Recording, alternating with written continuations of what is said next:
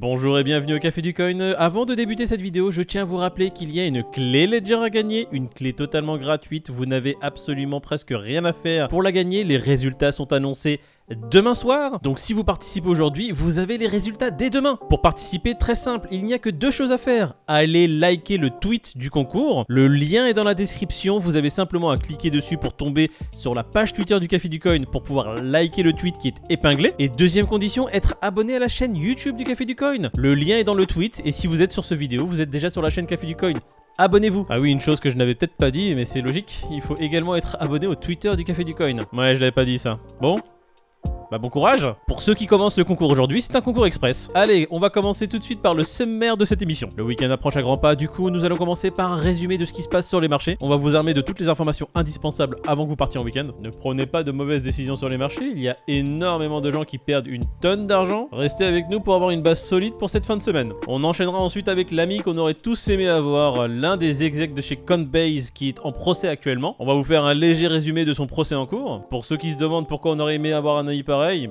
il a quand même donné des infos exclusives à ses potes qui leur ont permis de faire plus d'un million de dollars. Et je sais pas vous, mais moi, un pote qui se met dans la merde pour me faire gagner un million de dollars.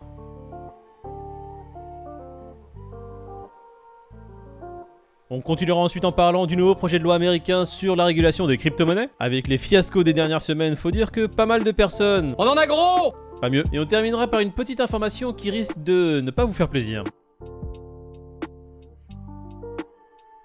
Commençons tout de suite, on voit un Bitcoin aujourd'hui à 22 834 dollars, un Ethereum à 1618 dollars, on a une petite baisse sur les dernières 24 heures de 2 à 3%. Sur le tableau général, on voit un peu plus de détails sur ce qui se passe. BNB continue son ascension et les boules essaient de le pousser au-dessus des 300 dollars. On voit un Cardano qui réussit à repasser la barre des 50 centimes, un Solana qui bute toujours sur la résistance des 39 dollars, un Polkadot à 8 dollars, je chiale encore. Allez, Passons sur le Bitcoin pour voir ce qui se passe. On en a parlé hier, on va remettre cette petite EMA 20 pour que vous ayez un peu plus de détails. Vous le voyez ici, le Bitcoin nous fait vraiment des petits rebonds sur la Tenkan depuis sa descente en escalier ces 6 derniers jours. On a deux rebonds confirmés ici sur la Tenkan et aujourd'hui on a une Tenkan qui a été légèrement traversée, on se retrouve en dessous. Alors ce qui est intéressant de remarquer c'est que pour les boules, la Tenkan n'est pas le seul élément à faire un support actuellement. Il y a également la EMA 20 qui est assez solide juste en dessous qui pourrait faire office de support si les prix venaient à la toucher dans les si on devait faire une traduction de ce qui se passe en daily, ça veut rien dire ces machins. Selon comment on est tourné, ça change tout. Les prix sont en plein milieu du nuage. On a une Laxpan tout derrière ici, qui est tout de même au-dessus de la Tenkan et de la Kijun, mais qui se retrouve toujours assez en dessous du nuage. Alors c'est pas terrible, les prix ont pas mal d'obstacles à surmonter avant de se retrouver dans une position où ils pourraient se retrouver à faire des hausses comme les semaines passées. Pour le moment, le Bitcoin se trouve dans une situation assez délicate où Tenkan et EMA20 sont les seuls supports qui lui permettent de faire des rebonds pour se maintenir entre les 22 800 et les 23 000. Tout bonnement, si vous voulez savoir en Eshimoku quand est-ce que les prix sont considérés comme sexy, il faut qu'on commence à avoir des prix plutôt au-dessus du nuage dans cette zone-là. Et que la Laxpan qui est ici, qui est déjà au-dessus de Tenkan Kijun, se retrouve également au-dessus de ce nuage. Donc pas mal d'obstacles pour le Bitcoin en daily. Passons en 4 heures rapidement pour voir ce qui se passe. Alors ici, on voit que dans la nuit du 31 au 1er août, les prix du Bitcoin ont fait une traversée de la EMA 20 et se sont retrouvés en dessous. Ils ont fini sous la Kijun et se sont trouvés plusieurs jours en dessous de la EMA 20 qui les a refoulés plusieurs fois. Ici,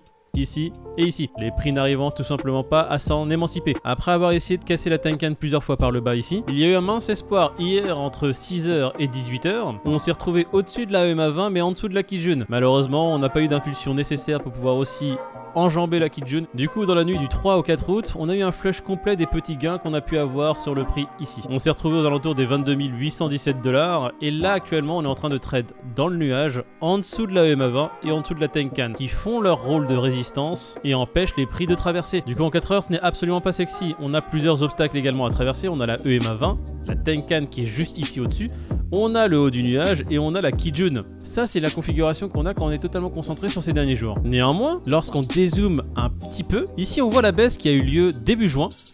Hop. Je vous le mets en rouge. Ensuite, on voit le début de range qui s'est formé entre mi-juin et mi-juillet. Et quand on prend le recul nécessaire, on voit que les prix du Bitcoin sont légèrement sur une pente qui est ascendante. Du coup, pourquoi je fais ça? Parce qu'il est important de prendre du recul lorsqu'on regarde un peu ce qui se passe sur les marchés, surtout pour les investisseurs long terme qui ne devraient absolument pas se préoccuper des bruits quotidiens, des baisses ou des montées qui ne signifient pas grand chose pour eux. Même s'il y a une bataille entre acheteurs et vendeurs ces derniers jours, les acheteurs qui aimeraient revoir les prix au-dessus des 25 000 dollars pour pouvoir finalement les pousser à nouveau au-dessus des 28 000 dollars, et de l'autre côté les vendeurs qui aimeraient revoir les prix bien en dessous des 22 000 dollars, il est toujours intéressant de dézoomer un peu pour avoir une image un peu plus globale de ce qui se passe sur les marchés. Analysons l'Ethereum rapidement, nous sommes en daily depuis qu'il s'est fait refouler par la résistance des 1700. On voit une baisse progressive qui nous dirige doucement mais sûrement vers sa Tenkan. Sur l'Ethereum, je vais vous donner un peu plus de détails. Il y a la EMA 20 ici qui fera office de support, il y a la Kijun ici qui peut faire un léger support avec le haut du nuage, et il y a surtout quelque chose de très intéressant, c'est la MA 50 qui se trouve ici aux alentours des 1310 qui sera le dernier support. Si les prix venaient jusque la MA 50 et venaient à les traverser, eh bien on se retrouverait dans un range pour l'Ethereum qui se situerait entre les 1100, 1200 dollars et les 1700. Passons en 4 heures pour voir un peu ce qui se passe plus dans le détail. Ici, les prix n'arrivent pas à se défaire de la Kijun et se font refouler pour se retrouver toujours en dessous. Et en dézoomant un peu, on voit que le projet de dépasser les 1700 dollars va être assez compliqué pour ceux qui sont boules. Et puis même configuration, hein, les prix se retrouvent actuellement dans le nuage, sous la Tenkan, sous la Kijun. Bon voilà, période d'incertitude pour l'Ethereum. Quand on est dans le nuage, on peut pas savoir trop ce qui va se passer, si ça va aller au-dessus du nuage ou se retrouver en dessous. Il va falloir patienter encore pour voir ce qui se passe. Il faut savoir qu'il y a d'options qui vont expirer ce vendredi. Du coup, les acheteurs vont tout faire pour essayer de faire pump les prix au-dessus des 1700. Et à l'inverse, les bears vont tout faire pour que les prix essaient de repasser sous les 1500. Passons rapidement au Crypto Fear. Nous sommes toujours dans la peur. On est à 30. Hier, on était à 34. On est en train de baisser petit à petit. Relativisons en disant que c'est toujours mieux que le mois dernier où nous étions à 19. Passons rapidement aux news. Nous allons commencer par l'exec de chez Coinbase. Il s'agit de l'ancien Global Product Manager. Je dis ancien parce qu'il s'est fait licencier depuis. Monsieur Ishan Wahi qui a plaidé non coupable. Pour vous résumer en quelques mots, il avait simplement prévenu ses potes des futurs coins qui allaient être listés sur Coinbase. Et comme vous le savez, lorsqu'un coin est listé sur un exchange majeur, eh bien le prix des coins pump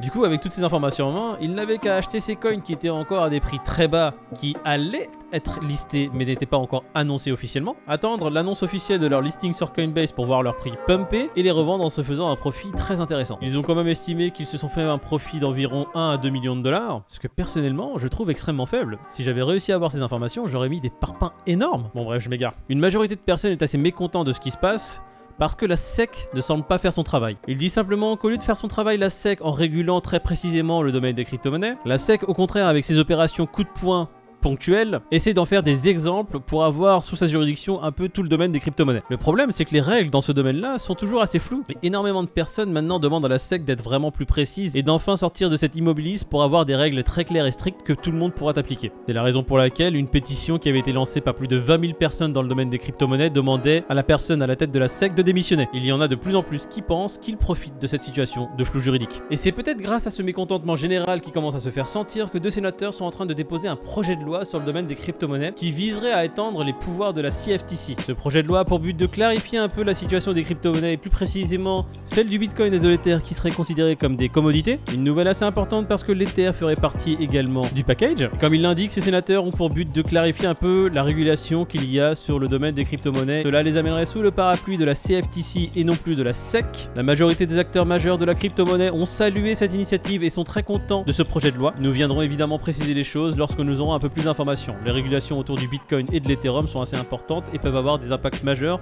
sur le marché. On terminera cette émission en faisant juste un rappel assez catastrophique. Plus de 2 milliards de dollars ont été volés sur les cross-chain bridge sur cette année 2022 uniquement. Et lorsqu'on regarde ce tweet, on peut comprendre pourquoi Yann Trade se pose autant de questions. Le Hack Harmony, 100 millions de dollars perdus pour les utilisateurs. Nomad Hack, 200 millions de perdus. Le Hack Solana, 8 millions de perdus. Le ZB Exchange Hack, 4,8 millions. Et attention, c'est hack, c'est juste ce qui s'est passé sur le mois dernier. Du coup, on le voit, il y a une adoption de plus en plus grande du domaine des crypto-monnaies, il y a de plus en plus de liquidités qui affluent dans ce domaine-là. Néanmoins, la technologie est encore assez jeune, ce qui fait qu'il y a énormément de failles et on voit des millions et des millions, voire des milliards disparaître. On a encore un long chemin à faire avant d'être dans un système totalement sécurisé où on peut investir notre argent sans avoir une once de peur de le voir perdu.